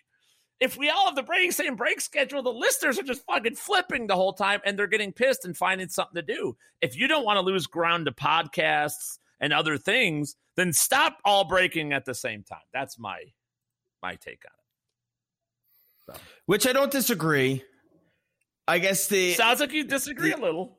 Go ahead. Well, I don't mind a longer first segment. It's just then the back end of it. But people um, are out of their cars by then mostly. I don't know the science, so I can't fully say. I just will what say COVID nineteen. What about vaccinations? Let's go. No, I would just say like a two minute segment. I don't know how great that is. It's not. Well, it's not great, but it's not also listened to. So that's the thing. Who's going to keep listeners? They're out of their car at that last. So that's. I mean, again, I didn't invent this thing. It's not just something in Jeff Mans' head. It's been used in radio, and I looked around at who uses it, and it's like these guys have pulled massive rating books, massive fucking ratings, and I think, well there has to be some kind of symmetry to people. It's not just their unbelievably witty personality, as much as I would like to say, because we do well at the ratings on Sirius all the time, have for years. I, I, you know, I don't think it's just I'm just really charming or Ted's sense of sense of being. You know, I don't think that really brings in the people. I think it has a lot to do with being there for them when they need it. Also, not taking days off. Yeah, and I mean, look, it it obviously works, and it goes back to what we said at the beginning of you being unconventional. Uh, and it, Sandro and I uh, being in radio for so long, it's different. So even we've had to adjust. But yes, uh, I have been hammered about this for years. So yeah, it's, I've always told Jeff my biggest stress yeah. is has been the break times, but not so much anymore. But it was for a while. Um, so, I, go ahead, son. I would just say like it's not. It's also not a move for every host, right? So I kind of like think of everything in radio as like a, a, musician, right? You choose your instrument and you you have to be like uh, Eddie Van Halen, right? You mastered that instrument when you work in this industry. So me on the board, like I try to I master the board. I do everything I can and I study it and I learn it and I I adjust with the flow. You as a host, your instrument is the time of the in the show. We have a designated time and you know how to to get the most out of that time and it works for you. Another host could do the same thing, but it's because they're they're lost and they're not playing the time properly. They're not using their time wisely. They should be breaking because they they are moving on to a new topic. So um, I'm not going to fully sit here and say that I I think that every time there that we should take a long segment because there's times where I hit fill up behind the scenes and I've never admitted this to you. And I'm like mm-hmm. there's a distinct difference in his thought process and we could have braked Phil. Why are we not breaking and but it, it, works. I mean that's that it it works because you it, it kind of goes back to the rundown. Like you have a master plan before you send it out to all of us. So you already have a gauge of how you want the show to go. And I can't fault you for using up as, as much time as you want in whatever segment because I know at the end of the day you personally Jeff have have it in your mind how you want this to go out to the, the people. Um, somebody asked how Sandro comes up with this is outrageous, obscure hot takes. Care to comment? Yeah, look, football and sports is about opportunity. And we have a problem where we don't give everyone an opportunity. And football is as easy as one catch in one specific part of the field, and that guy gets points and that's when uh, I'm excited. So I'm giving opportunity to players that have been forgotten. Um, I think, and, and I think he, for the most part, believes it. Right? I mean, it's not shtick, right? I think some people thinks it's shtick.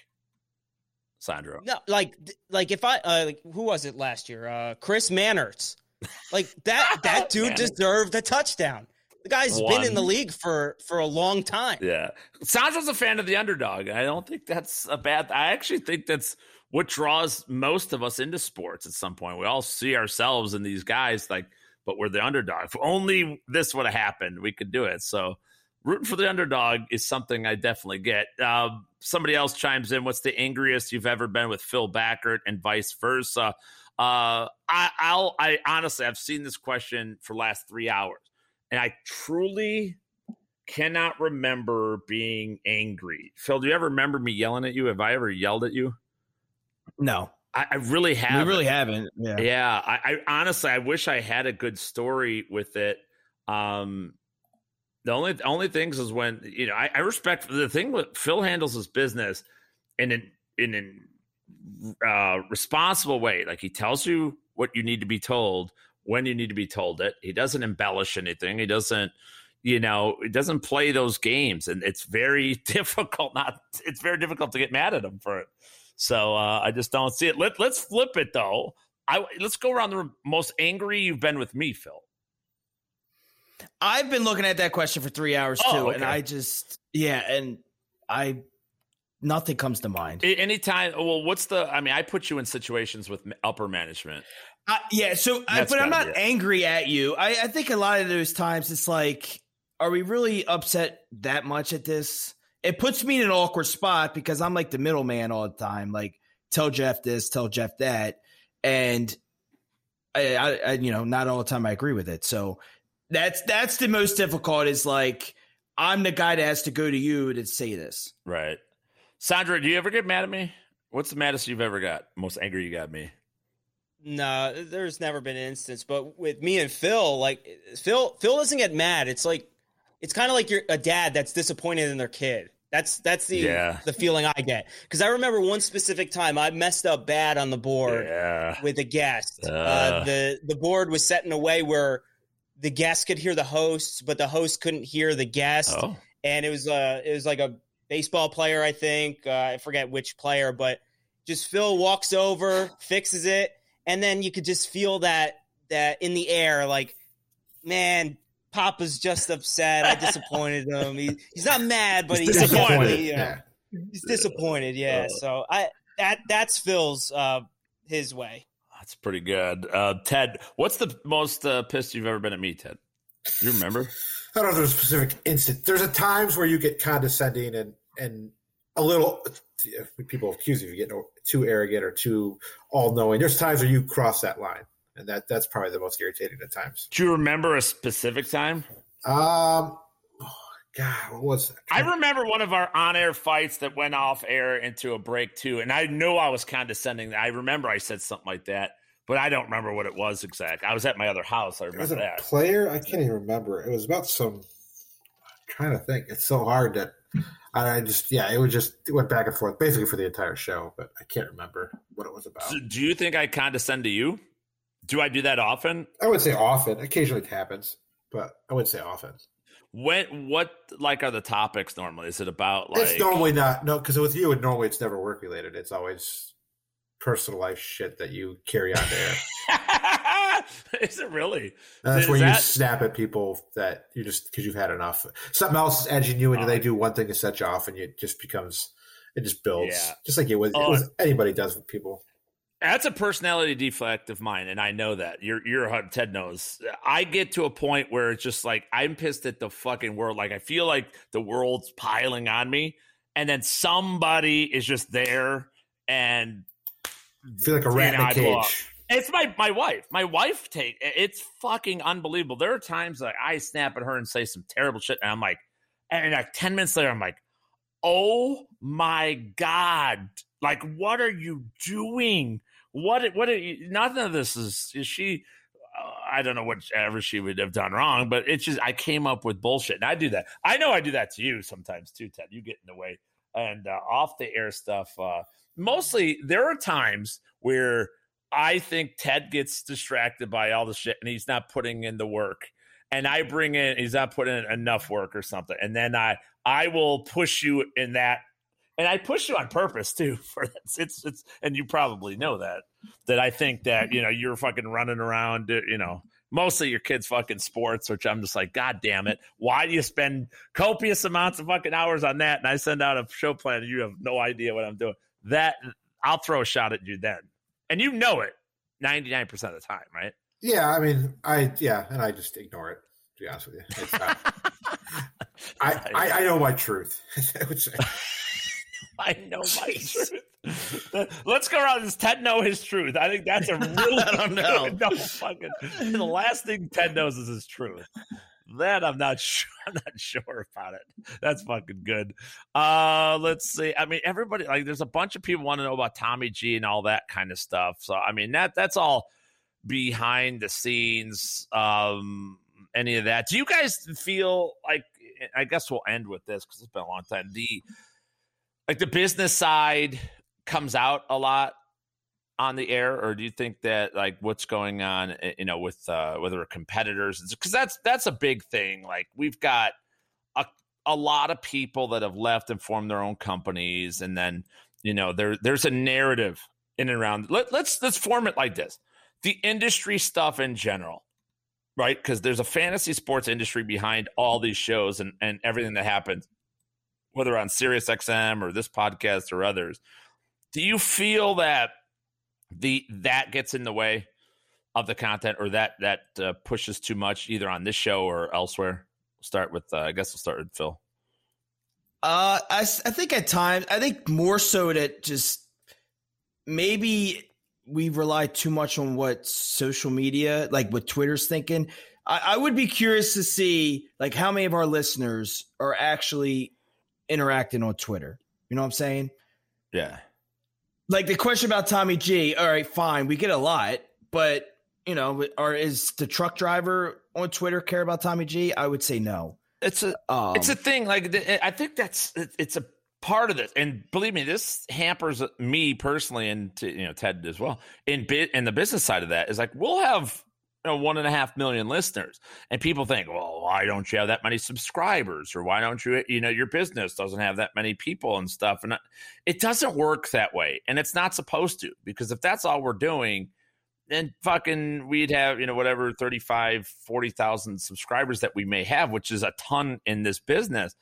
Like it it just doesn't work. It's the same with social media following doesn't equal how much listeners you'll have and vice versa Sirius has a job to promote and produce quality programming put the people in the right places then we have a job to execute and it doesn't you know it, it just because we have a big following or a small following doesn't mean that's going to affect listenership I think that's a, a big problem. And it goes back to social media and it infiltrates the business side um, as well, where in our industry, everybody expects um, everybody's fighting for the same pool of customers. Like everybody wants the same group. And, uh, um, that, was, that, that response in, to the listeners or was that response to upper with uh, the investors? with elite fantasy. I have no idea. I honestly I don't know. Well, I'll, let me let me say this. I'll, I'll, clarify. I don't hate Tommy G like Tommy, you know, went off the deep end and he did his thing, and you know, God bless him for doing it. Tommy actually produced. Like that is the bottom line, and he was, you know, he embellished a lot of stuff. You know, did he put a, a fake dick pic on the internet? That was one of the most fucking dumbest things I've ever seen in my life. Yes, that, I have more problem with that. And then he went political, and I'm not going to go political. I'm not. I'm not not that guy. I, I, don't want to be. I don't fancy myself. That's the only thing about Tommy's that he always fancied himself bigger and better than every, you know the the he he was supposed to have a million followers and he always was on that. I've capped out. I'll be straight up with everybody. This is what I want to do. I love it. I was meant to do sports radio. I know it in my bones. My mom brought me up that way, riding in the bus, listening to the radio. This, I, I had an uncanny timing elements for things. I have an uncanny interest in this. This is what I want to do. Phil talked about before. Sandro's talked about. This is what you know, this is what you want to do, and this is where I want to be. And I'm glad I could make some money and, and do it. But this is ultimately what I want. I don't want to be a personality. I'm done. I used to go out and do uh, pilots for TV. I don't have any interest in doing TV anymore. None. No, not even a single fiber. People have asked me to do a couple things. I said no. Just not. This is what I want to do. I like doing this, and I think for people that want to listen to it and people to do it, I think we can do a, uh, you know, we, we do a good job of it. So um, there are two people that I've worked with at Elite that I don't like. All right, two people. Ted mentioned one earlier, and the other one's a, a guy that no longer works here, and um, you know, it was just you know a scam artist or whatever, liar and deadbeat, and didn't anybody that doesn't have the customers uh, interest at heart or want to take advantage of customers or want to grift or lie or cheat out people, they have none of my respect and none of my attention, period. But I would, uh, as far as the rumors and what people he- say about me, and I know it's out there, I would, I live for the day that the truth is told. I would love, I want to hear specifics. Tell me what I did to make you so mad. Tell me what I'm doing. He's a fraud. Why? What am I a fraud about? Like that, those, I fucking live for that conversation. I fucking live for it because there's not a goddamn thing they can do, they can say about it. But Tommy isn't a fraud, he does what he does. So I don't have that problem with Tommy, even though we went separate ways. Anything? He does owe me pizza, though. He does. Uh, oh, is that the, from, uh, was that Nashville? No, this is Tampa. The first time I met Tommy, he ended up giving away my pizza to some girl that he was trying to get with. Uh, so at the end of the day, uh, Tommy does owe me a pizza, whether he remembers it or not. Um, so wherever you are, Tommy G, uh, get get the Sandro pizza and do it ASAP. Fuck. Oh boy, man, we could go on forever. I, I, man, there's a lot more questions here as well, but we have gone. This is the longest podcast to date. I think rightfully so. It's a lot of fun. Any hot take that somebody wants fantasy football? Uh, uh, Phil Backert, what's your biggest hot take? Or oh, you know, what do you? yeah, I'm leaving that to Sandro. What do you disagree go. with me the most on this football season, Phil? That's that's a good one. Uh, the Pat Mahomes. Oh, Pat Mahomes early, quarterback early. Yes. Okay. Yeah. All right. That's uh, that's pretty just because it's the quarterback, basically. Yeah, and I just think he hasn't really. I I, I won't go to injury route because Ted does that. I just will. I don't know if I would like my roster drafting uh, Patrick Mahomes in the second or third round. Yeah, Mahomes has. Uh, I mean, you really look at it, and the 2018 season is just uncanny. And after that, it's like okay, you know, good seasons, great seasons, even, but eh, you know, not not didn't pop. You know what I mean? Brady had more touchdown passes last year uh, than he did. Sandro, uh, what do you disagree with me most about, or with the show in general, with the the fantasy element for this year?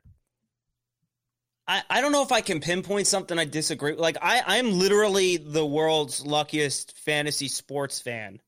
I have the most inside access to mm-hmm. all this stuff because, like, at the end of the day, if a different company or a different radio station hired me, yeah, I'd probably I, I would leave. Like, I'm not gonna say uh, I'm leaving because of you, Jeff, but in general, like, I just have all this access. I hear all this insider information. I'm at these events, meeting all you you great, passionate hosts and fantasy people. So I there's nothing that stands out that I disagree with. It, actually, you make me feel better about myself because a lot of the players that you like this year are on my dynasty oh, team oh, that Phil keeps on trying to take okay. players from. That scares so scares the uh, life out of me. I was going to say, Sandro, you already got the job, buddy. It's all right. You got mm-hmm. you, you got it. Uh, Ted, what do you and I disagree with most this football season? Uh, football season. I probably well, I don't know if we disagreed that a ton about it, but like I don't want to touch Kamara at all. Like I wouldn't take him in the first round. No, we don't really. Well, we don't disagree. There's other things that we did. You you say this like almost every show. There's something that you uh you and I disagree on. Ekeler, you don't like Ekeler. Well, I not liking him and not liking him as a top five pick are different. I still he's probably a first round pick at this point, but he's not top five pick. Hmm. I'm trying to think. What else don't we? has to be something. I just thought of one. What was it? Me. What was that? Good. De- Detroit wide receivers, Jeff. like, there's no reason why Quintez Cephus shouldn't be the number one, or that should be your top ranked guy. Like, I don't care about Breshad Perriman's uh, father's history. I was on Breshad Perriman when he was a, a Baltimore Raven. The guy did nothing except cut his hair. And Tyrell Williams, this guy's been a perennial injury uh, Nobody. Mm-hmm. And I used to love him too. So it's Cephus season. We all know it. So, Move him up in the rankings, please. Thank you. So what you're telling me is all the guys you used to like have let you down. That's what I just heard there. So uh, I'm not sure if Cephus is uh, is better. Uh, Ted, any, any nothing, nothing else is. Um, um, I can't. I'm a little concerned about the Mike Davis love. I, I'll say that he's fine. Why? He's a full time back, but I don't know. I just I don't trust that offensive line. I don't know. I don't think they're going to be in a position. Their defense is not still not going to be very good. I don't think, and they're not going to be in positions to run the ball a ton. All right. Well, uh, fair enough. I'm sure we'll come up with more. Uh, all right, guys. This has been an amazing time. I can't believe how late it is already. Episode 77, Behind the Curtain of Elite Sports. A big thanks to the crew here today. Phil Backert, obviously the man, the myth, the legend, behind the scenes main, main producer at uh, at SiriusXM Fantasy Sports Radio. Follow him at Phil Backert on Twitter. Also the IDP wizard here at FantasyGuru.com as well. So uh, great stuff there. Sandro Anello at Only Sandro. You will find the greatest stuff that his neighbors leave in the hallway and for us to you know sort through and you should be putting that stuff on ebay by the way sandro like that should be your side hustle. Everything that's free, just put it for sale on eBay. Let people bid it on it. That's a great idea. We can talk about this uh, since you're a great business mind, and maybe we'll come up with a business. Cut plan. me in ten percent. You you have to sign each piece though, and then auction it off. The listeners get the the bike tires, the uh, you know whatever whatever it is, the fruit baskets, anything that's left out in your hallway.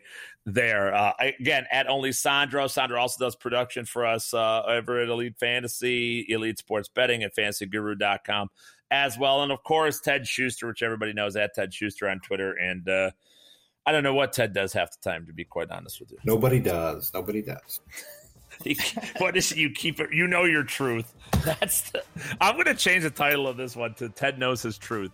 That will be the uh, the new tagline for episode 77. All right, folks, it's in the bag. Appreciate you guys downloading once again. Word of mouth. That's how we spread nowadays, folks. So uh, go tell a friend. Fantasy football, baseball, betting, daily fantasy, pop culture, everything else. That's what this podcast is about. You may disagree with some or all that you heard on today's program, and folks, trust me when I say it's perfectly all right. Why? Because it was one man's opinion. We'll see you next time, everybody. Deuces.